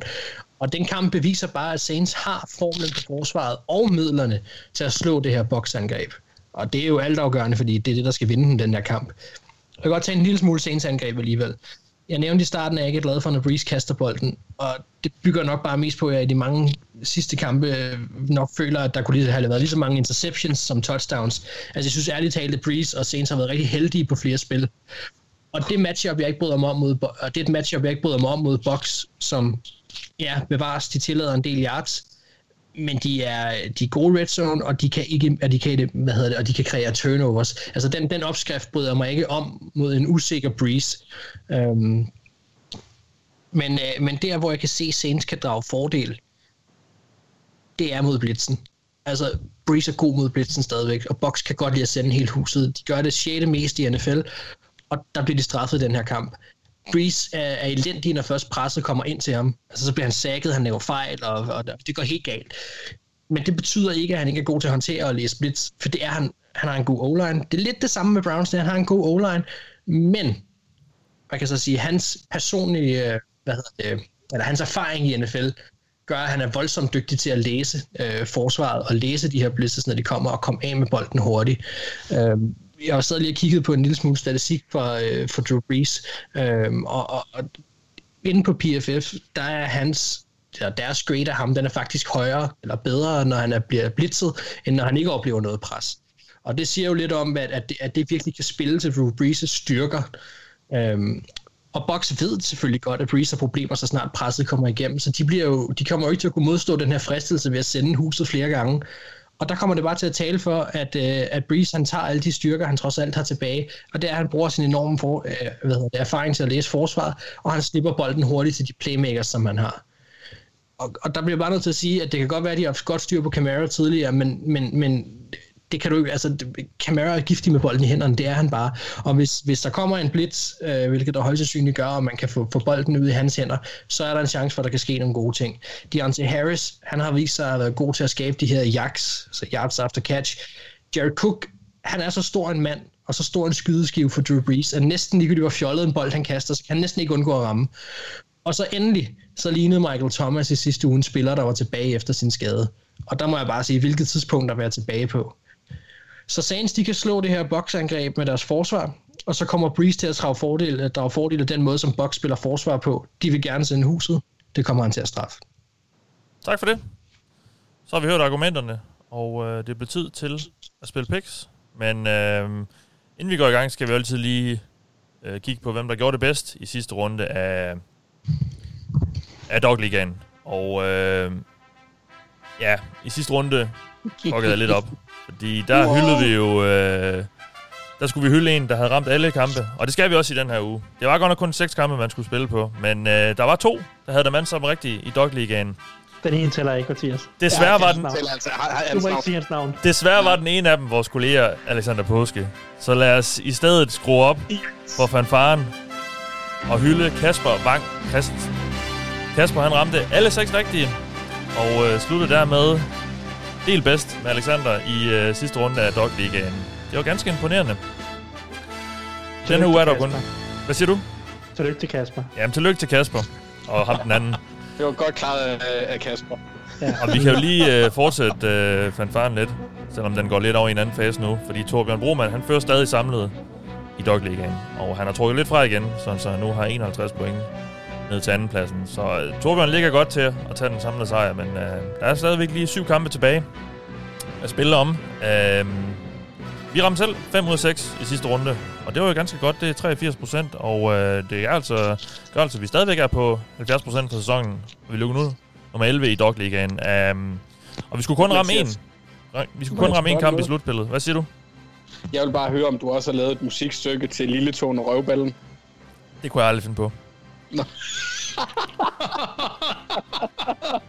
Vi skulle jo kun ramme en kamp her i slutspillet, for at være sikker på at nå vores mål om at ramme to tredjedel kampe for hele sæsonen. Og det gjorde vi jo. Vi ramte 5 ud af 6. Så vi er allerede i mål. Stort øh, kado til jer, drenge, og også lidt mig selv, der jo har måttet øh, vælge en gang imellem, øh, desværre. Øh, men nu har vi nye mål. Nu skal vi ramme 70 procent. Det er vi på nu, men vi skal ramme fire af de sidste syv, for at være sikre på at nå det. Så øh, lad os se, om vi kan få dem alle sammen i den her runde. Øh, vi starter med Packers Rams. Hvem vinder der? Thijs. Defense wins championship er en håbløs, håbløs statement. Uh, det er, som jeg overhovedet ikke står, eller som jeg overhovedet ikke tror på. Så jeg, jeg tager Packers. Jeg tror, de vinder. Ja. Uh, deres angreb er simpelthen for godt til, at det her uh, lunkende Rams angreb kan følge med på nogen som helst måde. Fordi de behøver sikkert gode 30 point for at vinde. Det tror jeg ikke. Så uh, jeg, jeg går med Packers. Mark? Ja, Packers. Nå, men så for god ordens skyld, Anders. Packers. Packers? Alle tre på Packers? Okay. Yes. Den her bliver måske lidt mere spændende. Buffalo Bills mod Baltimore Ravens. Anders, du kan få lov at begynde. Øh, Jeg tror, Bills vinder. Okay. Ja, men det, er, er det fordi, du ikke tør at sige? Nej, nej, fordi jeg tog Ravens, eller i Ravens. sidste uge. Så, Ja. ja. Nå, så ja. nej, jeg, Ja. jeg, jeg synes, at... Altså, som Tyson også nævnte, jeg tror, jeg tror Ravens får svært ved at, at lukke ned for deres angreb, og jeg har, ser bare, at Buffalo har større chance for at kontinuerligt præstere på angrebet, end Ravens har. Ravens er lidt, kan være lidt hoppende på, på offensiven. Men altså, det kan godt blive en tæt kamp. Det kan også godt blive et blowout til begge sider, så det er sådan lidt en, et toss-up, men jeg tror, Bills har favoritbolden. Ravens-fanen tager Bills. Mark, hvem tager du? Jeg tager Ravens. Okay. For helvede! Jamen, værsgo, Thijs. Så er der pres på. Ja. øh, nej, altså jeg, øh, jeg, øh, jeg har jo været glad for at tage Ravens hele året. Øh, må jeg indrømme, og jeg havde dem jo også som mit Super Bowl vinder inden sæsonen. Ja. Øh, men det tror jeg ikke på længere. Øh, Nej. så øh, jeg er sådan set enig i alt, hvad Anders så siger. Jeg synes, at der er flere scenarier, hvor Bills vinder den her kamp, end der er for Ravens vinder dem. Okay. Så selvom jeg tror, det bliver en fremragende kamp, der kan gå i rigtig mange retninger, og kan blive ekstremt underholdende. Måske endda også rundens bedste kamp, synes jeg. Øh, så, øh, så, så går jeg med Bills. Du går med Bills. Jeg, jeg kan ikke lide det, Mathias. Det sidste uge, når det var mig og Thijs, der var enige mod Mark, så, så fik mig og Thijs ret. Det, det er jeg ikke tilfreds med. Nej, men altså... Ja, men det er ikke ikke lille tårn, det er nej. ikke lille tårn, der taler den her uge. Mark, Nej, det er rigtigt, Anders. Det er ikke lille tårn. Det Nej, er, Nå, nej, ja. den, øh, den, den kan jeg ikke mærke den her uge. Vi går videre til Chiefs mod Browns. Mark, så kan du få lov at begynde.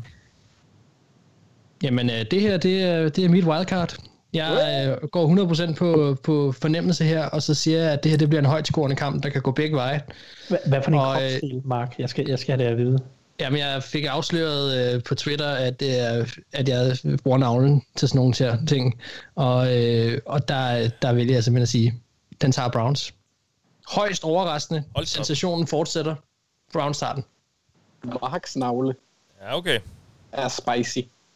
Er der jer andre, der vil uh, redde vores pick-situation?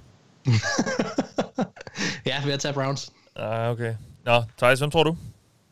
Øh, jeg tror Chiefs de vinder by a million, skulle jeg til at sige. Ja. Øh, jeg, tror, de, jeg tror Chiefs vinder ret stort. Men, øh, Okay. Og det er ikke for, øh, ikke for at tale ned af Browns. til at De, de er et godt hold, og de vandt fortjent over Steelers. Jeg tror stadig Chiefs de vinder stort. Ja. Anders, så er du tiebreaker.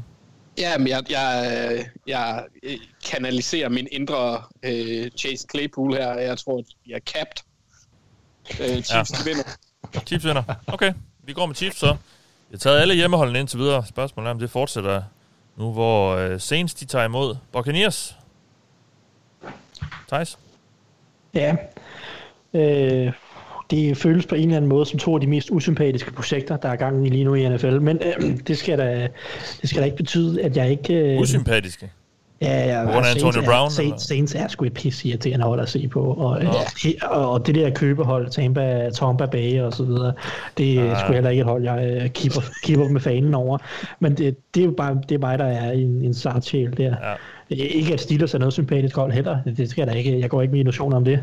Øhm, men øhm, jeg, øh, jeg tror, Buccaneers vinder den her kamp. Jeg tror simpelthen, forskellen er for stor på angreb. Det er to, jeg tror... Ah, Saints har det bedste forsvar. Det er der ikke nogen tvivl om. Men igen, uh, defense wins championships, det er noget, man sagde for 20 år siden. Det er ikke Ja. ja. sandt længere. Jeg tror, det bedste angreb, det har Buccaneers. Og derfor der tror jeg, de vinder. Ja. Anders? Jeg, jeg er også enig, jeg er også i forhold til det Thijs han var inde på, med hvordan de har ændret deres offensiv øh, tilgang, hvor det bliver meget mere øh, Tom Bradysk øh, over de seneste par uger.